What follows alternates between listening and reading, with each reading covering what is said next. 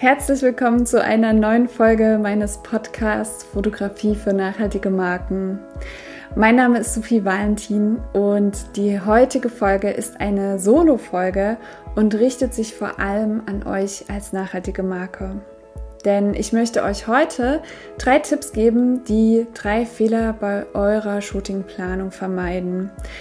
Und für alle anderen, die zuhören, hoffe ich, es ist trotzdem spannend, mal einen Einblick in so eine Planung für Fotoshootings zu bekommen.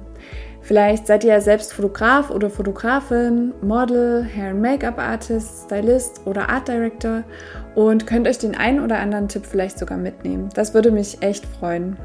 Ich spreche vor allem heute darüber, welche Fehler ich schon erlebt habe, was ich daraus gelernt habe und worauf ich jetzt achte. Also ganz viel Spaß beim Hören.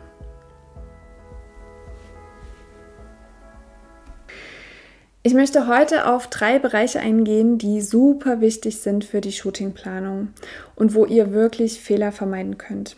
Das ist zum einen die Planung generell, die Zusammenstellung des Teams und die Auswahl und der Umgang mit Models. Warum ich das so wichtig finde um Ergebnisse zu bekommen, die eure Mission sichtbar werden lassen, ist eine reibungslose Produktion einfach ein Muss. Und damit starten wir mit Fehler Nummer 1. Planlos ging der Plan los. Ganz nach dem Motto, wird schon irgendwie ein Shootingplan, ist keine so gute Idee.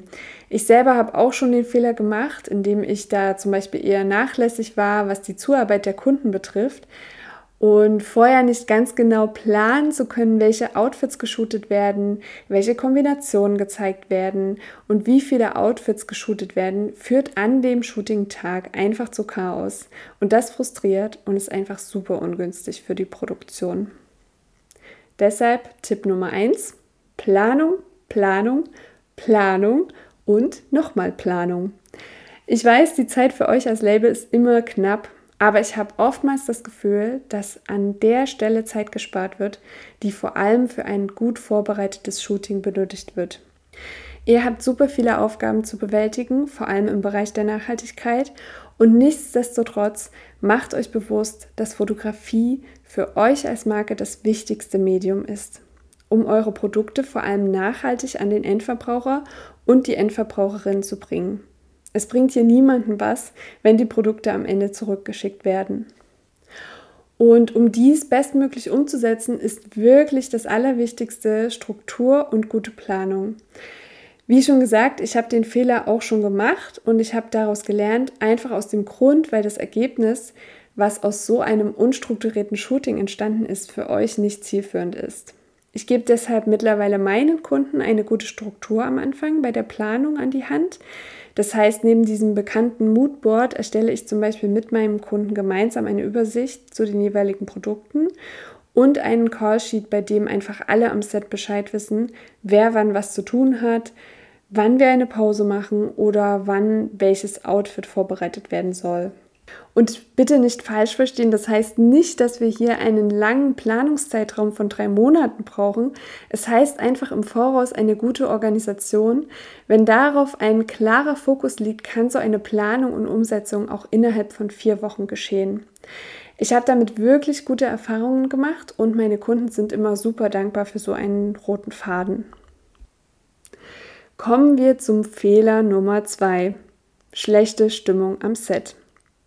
Für mich ist es super wichtig, dass wir einfach an dem Shooting-Tag eine gute Stimmung im Team haben.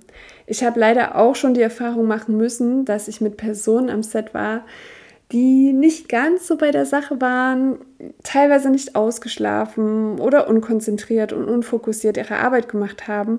Und das ist einfach total ärgerlich und unnötig, weil es an diesem Tag einfach wirklich drauf ankommt. Deshalb mein Tipp, stellt ganz bewusst euer Team zusammen. Seid euch wirklich bewusst bei einer Shootingplanung. Das Zusammenspiel der unterschiedlichen Persönlichkeiten machen am Ende gemeinsam das Ergebnis aus. Es ist für mich ein Trugschluss, dass der Fotograf oder die Fotografin das Bild allein kreieren. Dazu gehören einfach auch immer Styling, Hair and Make-up, Set Design, Art Direction und die Models. Und das solltet ihr wirklich ganz bewusst auswählen. Im besten Fall habt ihr mit den Menschen schon einmal zusammengearbeitet Oder ihr habt eine gute Empfehlung im Voraus erhalten von Menschen, denen ihr vertraut oder wo ihr euch auf die Expertise verlassen könnt. Und noch besser, wenn zusätzlich am Set alle Personen eure Werte oder ähnliche Werte teilen, seid ihr einfach auf der sicheren Seite, dass eine großartige Produktion entsteht. Ja, und für mich ist es einfach so ein wichtiges Thema und ich finde es toll, wenn Menschen sensibilisiert sind, wenn zum Beispiel auch die Models wissen, wie ein Stoff fällt, wenn sie darauf achten, dass, ja, wenn es zum Beispiel in dem Moment um die Tasche an der Jacke geht, diese auch einsetzen oder nutzen, dann spart das vor allem Anweisungen und damit natürlich auch die wertvolle Zeit. Im besten Fall ist der Stylist zum Beispiel auch Modedesigner oder Modedesignerin und weiß genau, worauf es ankommt. Und ich kann da jetzt nur von mir sprechen. Ich selbst habe ja Textildesign studiert und ich weiß, wovon ich spreche. Ich kenne die Materialien. Ich setze mich nach wie vor mit dem Thema Nachhaltigkeit auseinander und ich kann meinen Kunden da immer wieder Hinweise auch bei der Bildkreation geben. Vor allem ist das mir schon häufig aufgefallen bei Props, dass ähm, ja Vorschläge kommen, wo ich sage, das ist ganz nett, aber das passt einfach nicht zu eurer Mission. Und nun Fehler Nummer drei: Modelwahl und Umgang mit Models am Set. Für mich sind Models keine Objekte oder Schaufensterpuppen, sondern sie spiegeln eure Marke wider. Sie sollen eure Marke leben und ausstrahlen. Und ihr solltet euren Kunden und Kundinnen nicht erst sagen müssen, wofür eure Marke steht. Auch das habe ich schon erlebt und das ist einfach ein riesiges Learning für mich gewesen.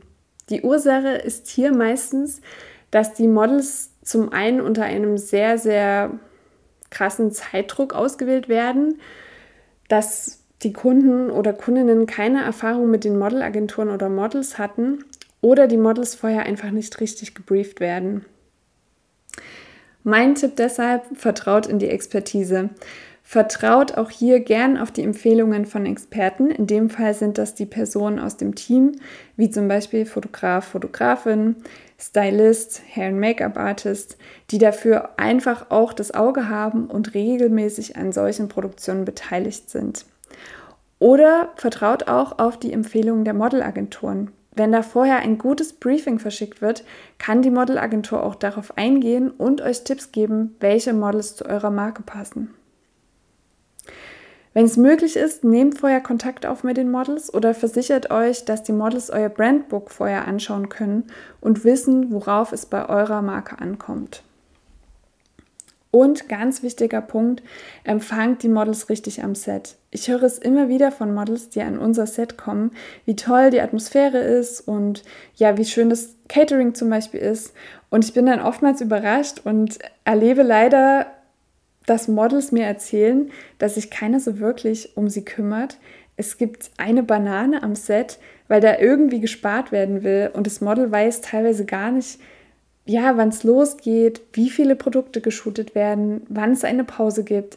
Es ist einfach schön, wenn ein achtsamer und wertschätzender Umgang miteinander vorherrscht, denn das ist ja auch das, wofür ihr kämpft in der Modeindustrie und warum ihr den nachhaltigen Weg eingeschlagen habt.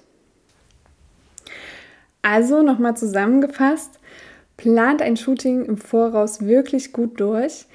Stellt euch bewusst ein Team zusammen, hört da auf die Menschen, die die Expertise haben und bezieht eure Models mit ein.